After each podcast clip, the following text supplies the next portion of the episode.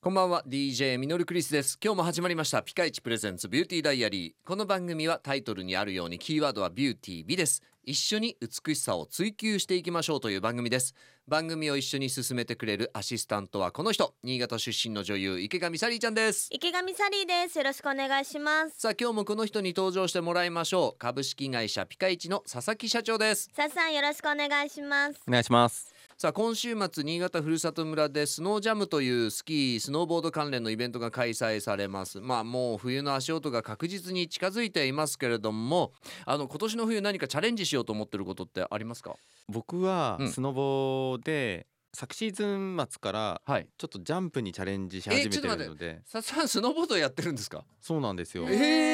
えさ3年ぐらい前から本始当でめすかて、はいいはあででジャン プジャンプをちょっとずつこすうやり始めた感じでそうなんだ今更本当にすごいですね40後半のおっさんがはあジャンプをえへー僕は飛ぶのはもうスノーボードを諦めたんです けどまだ飛ぼうっていういやめっちゃ飛ぼうと思ってますけいどやすげえこの辺がやっぱりさっさんのすごいとこですね、うんどうですかサリーちゃんえ私温泉行きたいですね温泉ね温泉いいです温ね泉いいですね、はいはいうん、どうしましょうさっさん温 泉いやー行きたいですね温泉収録ですねこれあ温泉収録っていう幸 あーせ花見をして、えー海に行ってこの温泉 ですか季節感じてるいいで スタッフが顔引きつってます けどいいですねではさっさん今日の一言お願いしますまあね今年も、まあ、さっき言ったんですけどスノボたくさんやろうと個人的には思ってるんですけど、うんうん結構僕いつも思うんですけど新潟県ってスキー場がたくさんあって、はいスキー場ってすごいやっぱりみんなでウィンタースポーツをうんやれば、うんねこうスキー場も潤うしそうですねで